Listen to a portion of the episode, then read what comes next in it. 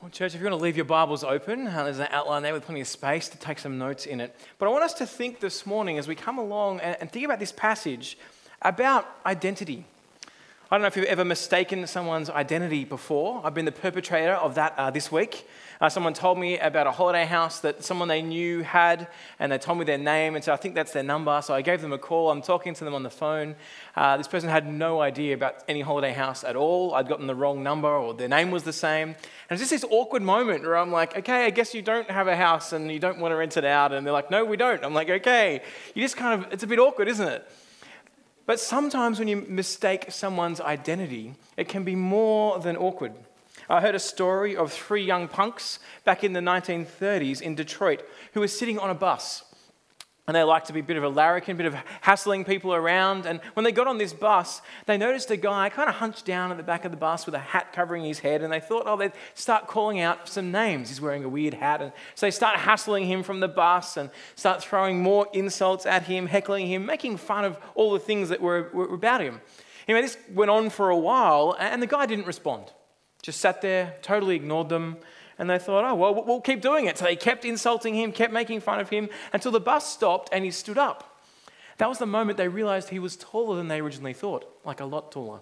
Also, a lot wider and bulkier. And he kind of walked down the aisle of the bus, kind of one step at a time, and they're looking back, silent. And he stopped at them.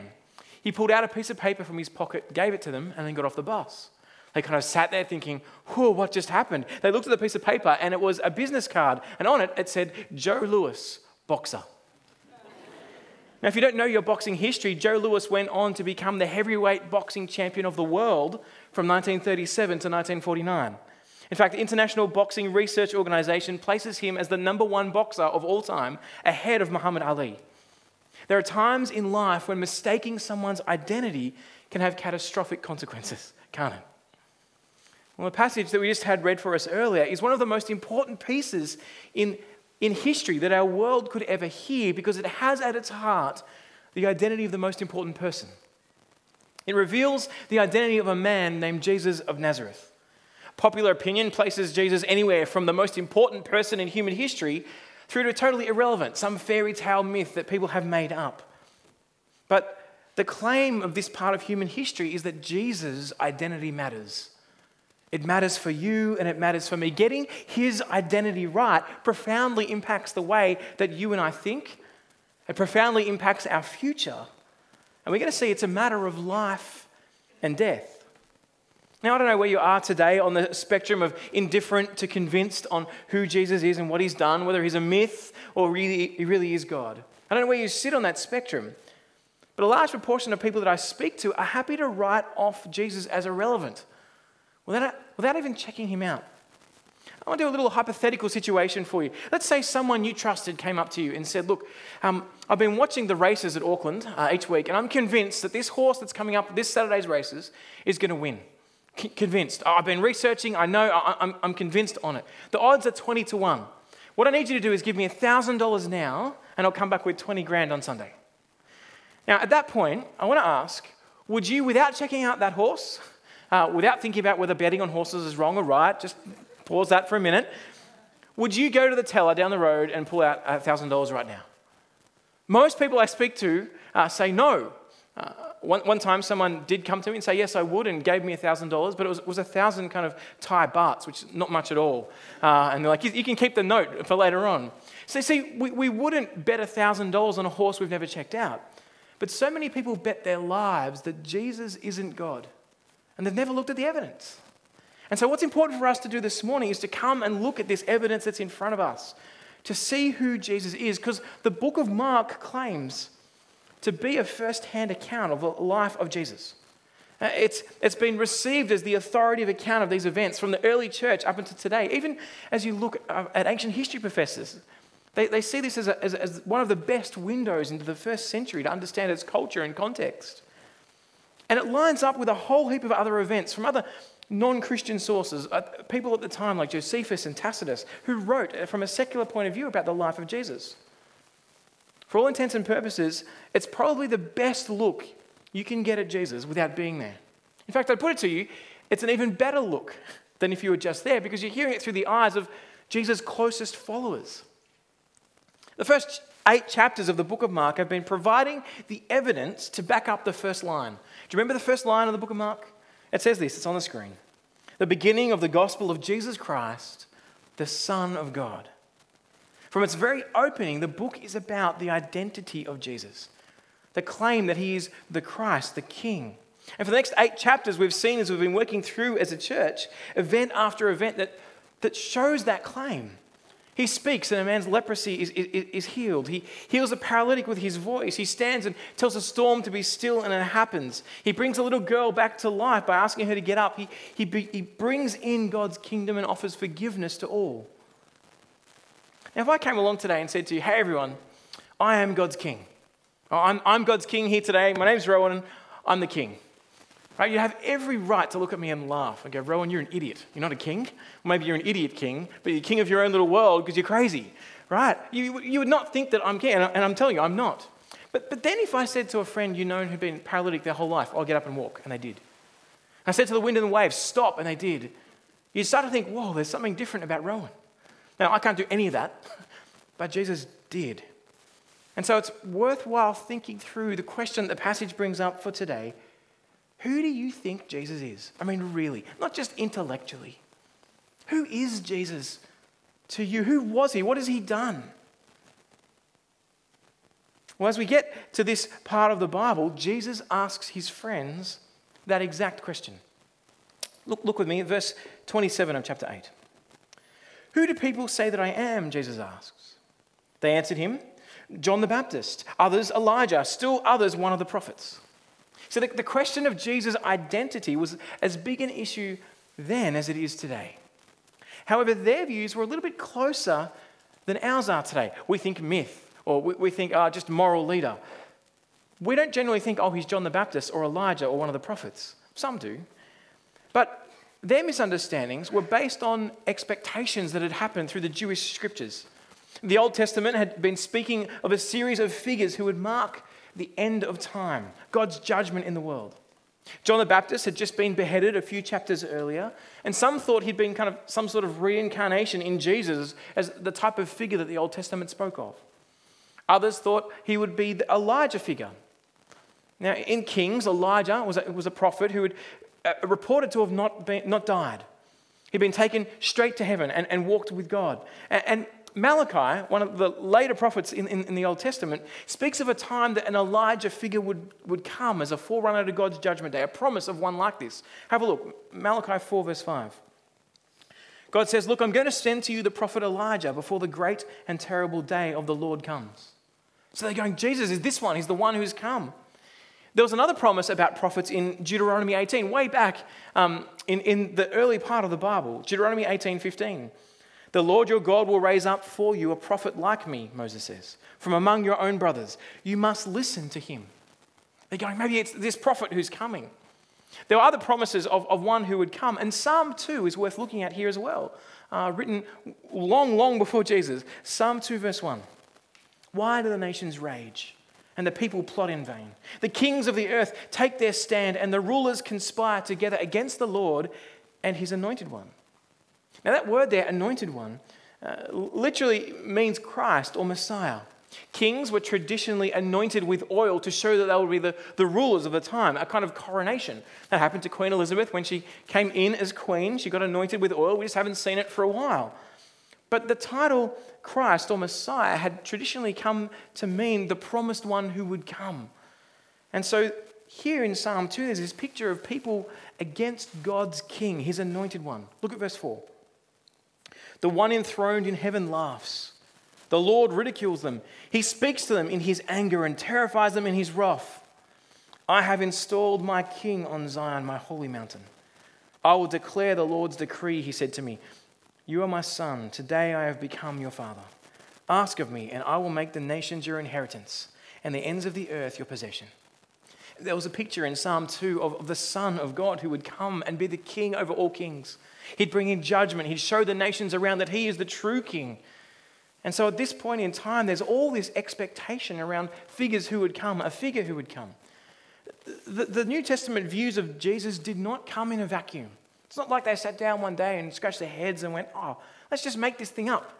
There's all this Old Testament kind of prophecy pointing forward to of, of God saying what he would do. But Jesus isn't too concerned at this point with everyone else's opinion of him. He's concerned with those that he's speaking to. There, his disciples, and today, you and me. You get to hear Jesus' voice asking you this question. Verse 29. But you, he asked them, who do you say I am? Peter answered him, You are the Messiah. After eight chapters, we see the first person in human history who really gets Jesus' identity right. Peter says what Psalm 2 was talking about, the promise of the one who would come, the promised king, the anointed one, it's you. You've come to, to, rule God's people, the king of all kings, the king over all the nations. And you remember those words we read from Psalm 2. He, he will come to the earth he will make the nations, God will make the nations his inheritance, the end of the earth his possession. He's coming with judgment, with wrath. There's, there's a sense of when this king, this king comes, he'll, he'll put things right. And Peter says, You're the king. You are the one, the anointed one, the promised king who will put all things right. But this king is a little different from what they might have expected. You see, Peter, he picks the king, but he doesn't understand what this kingship would look like. He doesn't understand how this king would rule the nations. Like so many of us, he comes to Jesus in the flesh with his own picture of what Jesus is, with his own view. I think Jesus is this. To me, Jesus is a good moral teacher. To me, Jesus is this king who will come and smash the other nations. So Jesus moves at this point from who he is to why he's come. Look at verse 31. Then Jesus began to teach them that it was necessary for the Son of Man to suffer many things, to be rejected by the elders, the chief priests, and the scribes, be killed, and rise after three days. Now, that's not your normal type of king, is it? Oh, I've come to die. I've come to be rejected. I, have come to lay down my life. Most kings send all their troops and armies out in front of them and say, You die, not me. But here is a king who's come to lay down his life. Now, there was also a whole heap of Old Testament prophecy that pointed to one who would come and suffer in their place. And people hadn't connected the two the, the suffering servant idea of Isaiah 43, 44, 53 with the promised king. But here, Jesus is saying that he has come to defeat evil and injustice by dying. Now, it seems ridiculous. Like, you, are not, if you're Peter, you're not looking for that type of king. You're not thinking that at this point in time. But Jesus here is crystal clear. Before his death happens, he says it must happen. He must suffer. He must be killed, and he will rise three days later. This is not some mistake. Jesus' death on the cross wasn't an experiment by God that went wrong. It was God's plan from the beginning. It was Jesus' plan from the beginning. Jesus came to die. Now, it's worth thinking on that. If he is the king of the universe, he's the one who made all things, how amazing is it that he would come and die in our place? Well, Peter, Peter can't believe it. And I love the way here Peter is kind of um, shown his stupidity again. Uh, again, Mark was probably a, a friend of Peter's, and Mark's recording what Peter had done, and we hear the way Peter responds. And he'd grown up from his mother's knee, probably, saying that the, the Messiah would come, he'd defeat evil, injustice would come to an end. He meets him, he's convinced Jesus is the Messiah, that he's the Christ. But then he says, I've come to die. That's really odd. I didn't come to take power, but to lose it. I didn't come to rule, but to serve. And that's how I'm going to put everything right. You see, Jesus has stepped into the world to show he's a very different type of king. It says it again in Mark 10 45. For even the Son of Man didn't come to be served, but to serve and give his life as a ransom for many. Now, why do we need Jesus to die? Why did Jesus need to die? Well, because each one of us has turned our backs on God. And if God's going to forgive us, if He's going to put us back in right relationship uh, with Him, someone needs to take the penalty for what we've done. Death is just horrible. Death is what we deserve, though, because we've said to God, who gives us life, I don't want you in my life. Sometimes people in the world kind of say that death's just natural, it's just part of what we should experience. Uh, just in the last two weeks, my grandfather in Australia died, which is really sad. Sad that I couldn't be there. Sad I couldn't be there to comfort my family. Sad I couldn't be there to tell him more of the news of Jesus. But as many people say that death is natural, you go through it and you're like, it is not. It is not the way the world is supposed to be. And the Bible explains that death is the result of rejecting the God who gives life. Let me say it again. Death is the result of rejecting the God who gives life. If God is the one who gives life, and we say, Look, no offense, but I want nothing to do with you, then we're actually asking Him to remove what He gives us, and that's life itself. It's, it's, it's, it's a logical outcome for those that want nothing to do with the life giving God, and that is all of us, you and me. Everyone dies. That shows everyone rejects God, Paul says in Romans. But like those kids on the bus, when we provoke God, when we make fun of Him, when we don't give Him the honor that we deserve, we recognize that we haven't treated Him as we ought. But Jesus is saying He's come to buy us back. He came as a substitute, to die in our place, to face what we rightly deserve so we could get what He rightly deserves. He's a king like no other. But all that explanation, Peter can't handle. Peter's like, nah, this doesn't fit within his view of who God would be or what Jesus would be like or what this king could be. It doesn't fit into his expectation of a king. He recognizes that Jesus is God's appointed king, but then he takes Jesus aside and rebukes him. Yes, you're the king of the universe who's come to, to rule the world. But let me tell you how you should do this. You shouldn't do this die thing. That's bad. Right? You're like, Peter, you're an idiot. you just said he was the king. Shut up and listen. How often do you find yourself saying to God, oh, I wouldn't do it that way, God. Do it this way. Oh, if I was God, I'd do this differently. The answer for us is shut up and listen. Shut up and see who this king is. Jesus looks him in the eye, verse 33. Turning around and looking at his disciples, he rebuked Peter and said, Get behind me, Satan.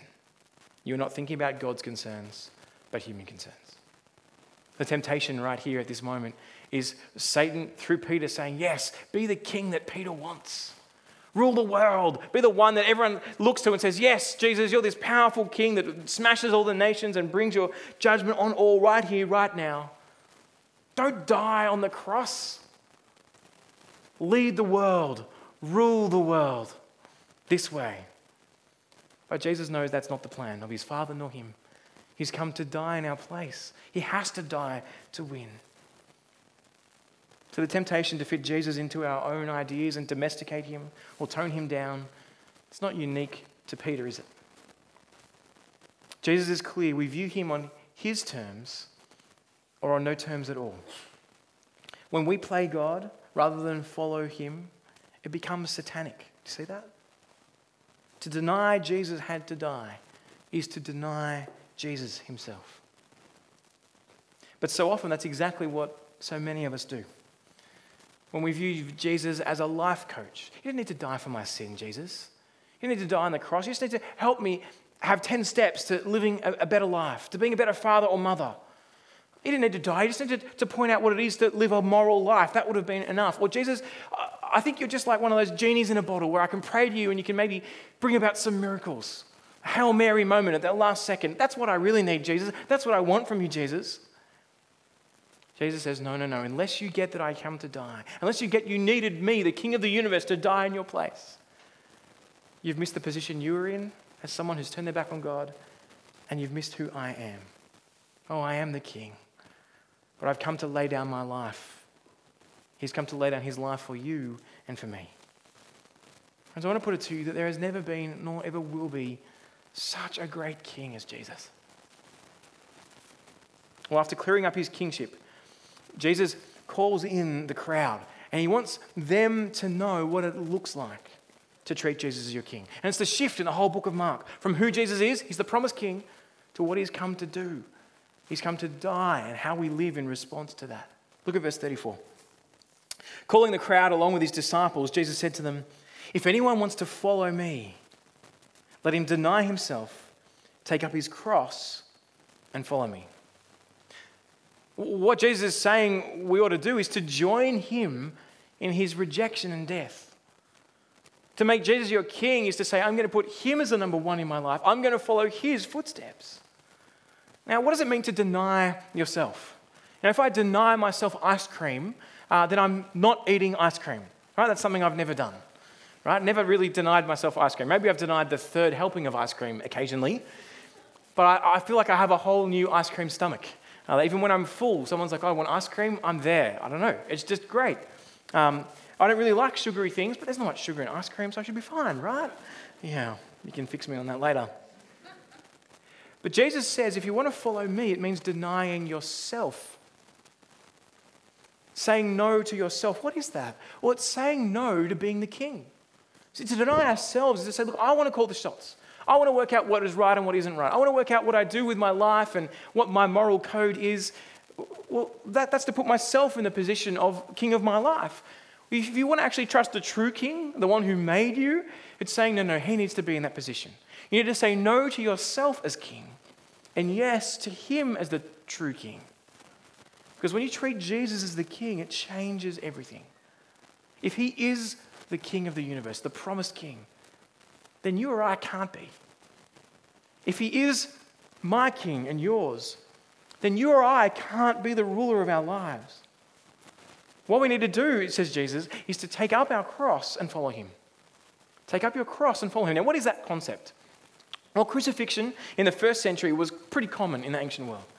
It's this horrible and barbaric way of, of executing people um, where they would basically um, pin you to a cross and you'd suffocate by your own weight, not being able to hold yourself up. But it was really a political statement. You rebel against the authorities that exist, we'll pin you to a cross and say, that's what happens. It's a symbol for everyone who walks past. This is what happens when you rebel against, uh, against the authority. And as, as criminals carried the crosspiece, the bar, to their execution, they would walk through the streets with people around jeering them, making fun of them, saying, Ha, you thought you could do whatever you wanted to. Look what happens now. Justice has come to you. And you'd walk to your death, where you'd be pinned to a cross as a public spectacle for the whole world to see. Jesus takes this image and says, If you put me as your king, you become the spectacle. The whole world will hassle you and point at you and say, Ha, you think you were living for a different king, but if you follow me, you're living for the true king. If you really want to put me first, you need to be willing to take the suffering and the consequences and the pain of, of being one of those who was declared for crucifixion. It's this big image of rejection. Why is that? Because the world around us wants to believe that there is no God, that we're the masters of our own destinies, that we choose what's right and wrong. And if you go against them, oh, all hell breaks loose. You can't, you can't live differently to the world around us. You can't say there's someone who's greater than me. My opinion is my opinion, and I am the boss of my opinion, and you, I, I just sit with it. You can't change that. But our claim is that there is one above all who made us and who's in control of us. And rejecting the world's view of king, the world's view that we can be king, will mean that we face suffering, persecution. Will mean that people will look at us and go, Oh, you're an idiot. They will say, I can't believe you, you worship a, a God who died. I can't believe you think Jesus really rose from the dead. And I get that all the time. But Jesus says, you have to, if you've really seen who I am, and you'll recognize, of course, the world will hate you. If it hated me, it's going to hate you. What does following Jesus look like? Verse 34 and 35, he explains that following Jesus looks like losing your life for his sake and the news of who he is and what he's done.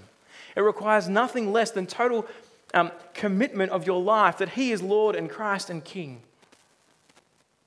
His death and resurrection, His rising from the dead, they show us who He is. At this point in time, they hadn't seen it, the disciples, but we get to see it today. The question is will you live that way in response to who Jesus is? If He is the Lord, then we ought to follow him with our lives. But if he isn't, if he's not God's promised king, if he's not come to do what those Old Testament expectations show, then you wouldn't live for him. You wouldn't give your life for him. But those who knew him did give their lives for him.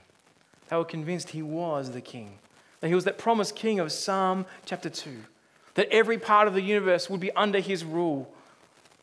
And they saw the right response was to recognize that we need to give our all to Jesus, to, to sign the blank check of our lives to him. Pretty full on call. That's what Jesus requires of us. If you want to be his follower, he says, you need to make him the king. Look at verse 35. For whoever wants to save his life will lose it. But whoever loses his life because of me and the gospel will save it. Hanging on to your life, trying to be king yourself, saying, No, I want to do what I want to do, holding on to the controls, remaining in the driver's seat, all those illustrations. Jesus says will end in losing your life. Just two weeks ago, Jesus showed what our hearts were like evil thoughts, sexual immorality, theft, murder, adultery, greed, malice, deceit, lewdness, envy, slander, arrogance, folly. All these evils, Jesus said, come from within, out of a person's heart. Our hearts are hardwired for rebellion. That's what we're like. Uh, let, let, me ask you a question right now. Um, going to show of hands, and you've got to be truthful, okay? Um, it's not too deep. Um, this is, I'm going to ask you a question about this moment now. Okay, that moment just there. In that moment now, who was thinking that they did not want to look at the back wall? Anyone? Show of hands. Anyone was thinking when I said now previously, don't want to look at the back wall? A couple of people maybe. They were thinking that that was exactly it. Now, watch this. No one look at the back wall. Put your hand up if you want to look at the back wall right now. Look at you, you rebellious people. Our hearts just want to rebel. I see a wet paint sign. I want to touch it. I saw one this week. And, uh, and I looked at it, uh, and I was with Ryan. We went to hospital to visit someone, and um, I'm like, I just want. I, and there was a painter there. That was the only thing that stopped me. I think there's just something about us that we like. When someone says you can't do something, we go, oh yeah. And when God steps onto the scene and says, I'm God, I call the shots, not you, we naturally re- respond by rebellion against Him. The human heart is turned against God. But what we need to do, Jesus says, is trust that He is our only way of forgiveness. He is the King, and we need to put Him as number one in our lives, not in order to be saved. No, none of us can be perfect. Jesus' death in our place is the, is the way that we can be forgiven. Him dying and offering us His life. But we need to then recognize that He is King and not us. Jesus says that's what it looks like to follow me. It's consistently remembering Jesus is a King. They say there's a great way to catch monkeys. I don't know if you've heard this. I've heard it, uh, so it must be true, but not everything's. So apparently, if you put something like a, a banana or something big inside a, uh, a, jar or through a fence, let's just go the jar. Put some cool, cool amount of nuts inside a jar, and the jar is kind of tied, and a monkey puts its hand in and grabs the nuts. It's like, whoa, I've got the nuts, right? But then its hand's too big to get out of the jar. And, and so the monkey kind of gets stuck with there because they don't want to let go of the nuts because I've got my nuts. And so this monkey's like, I, I don't, saying, if you could understand monkey, help, I'm stuck, but I want my nuts, right? And, and, and that's how monkeys kind of can get trapped, apparently. Um, but so it is with us, isn't it?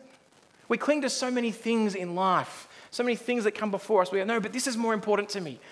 And I know that I'm going to die and that all the possessions in the world that I have, will, will, will, I won't have them anymore. But I still want to run after them. I still want to chase them. And so, like crazy, distraught monkeys, we hold on, we grasp at everything in life and we forget Jesus is the King. Jesus says, if you want to gain life, you need to lose it. You need to give it up. Look at verse 36. For what does it benefit someone to gain the whole world and let lose his life? What can anyone give in exchange for his life? Let me ask you this morning what price do you put on your own life? How, how much is it worth? What is so important to you that you wouldn't give it up is it sport? You know, a house by the water, an overseas trip, a relationship, career, respect of peers. What is so important, so wonderful that you would say to Jesus, No, I'm going to put you aside because this other thing is better? What is so important you would risk hell for? And I want you to see this morning the value Jesus puts on you. You could gain the whole world all the gold, all the oil, all the diamonds, all the Bitcoin at the moment, all the cars, the fame, the handbags, the shoes, the land, the houses. You could get everything. And all that is nothing compared to eternity, life that does not end, relationship with the creator of the universe, forgiveness, knowing God forever. Oh, we're so short sighted. We look at the things in front of us and we get amazed, like a monkey a, with its hand in a jar full of nuts, going, Look what I've got, I can get it. And what's on offer of us is life forever. What's stopping you today from recognizing that Jesus is the King? What is that? What's stopping you from giving every inch of your life to Him? History points to the reality that He is who He claims to be. Is it pride? Is it pleasure? Is it the idea of freedom? I can live however I want. Whatever it is, that's the price you're putting on your own head. That is your God. That's what you're living for. I want to say to you today, whatever it is, you're worth more than that. God the Son died in your place. Don't sell yourself short. Don't undervalue your soul, but recognize who Jesus is. Because we only get one chance, one life, one opportunity to live for Him. So Jesus says in verse 38, and these are words for us to hear very acutely this morning. For whoever is ashamed of me and my words in this adulterous and sinful generation, the Son of Man will also be ashamed of him when he comes in the glory of his Father with the holy angels. Your response to Jesus now determines his response to you when he returns. The way you respond to him now will be the way he treats you forever. There is nothing in this world, not money, not security, not a house, a husband, a wife, children, holiday, comfortable retirement, people's approval, economic security. None of those things are worth going to hell for. They're not. And what we've been shown is God the Son, the promised King, come and died for us. Friends, seeing Jesus truly means living for Him completely. Seeing Jesus truly means living for Him completely. So stop living for anything or anyone else and start putting Jesus first. Keep putting Jesus first. He is the King. The question is is He yours? Let's pray. Father God, this morning we are so thankful that you've given us your word, that we get to hear the words of Jesus and see who he is. We pray that by your Spirit you would keep revealing to us the importance of Jesus. That he's the one who made the universe, that he is the promised king, and he's the one that will rule forever, and that he has offered his life for ours. We ask today that as we think through how we live, that you would help us by showing us what we've placed in your position, showing us what things creep into the center of our lives, and, and you'd help us to share that with one another. You'd help us to bring that to you as our God and, and to think through how we might say no to making ourselves king, and yes to the sacrifice of giving up our autonomy to trust in the one who loves us more than anyone else. Lord, may you shape us in the likeness of your Son. Today we pray. Amen. You've been listening to a sermon recording from Auckland EV. We hope you found it helpful, and if you'd like to find out more about Jesus or about church, we'd love to get in touch. So check out our website at aucklandev.co.nz for more details. Thanks for listening.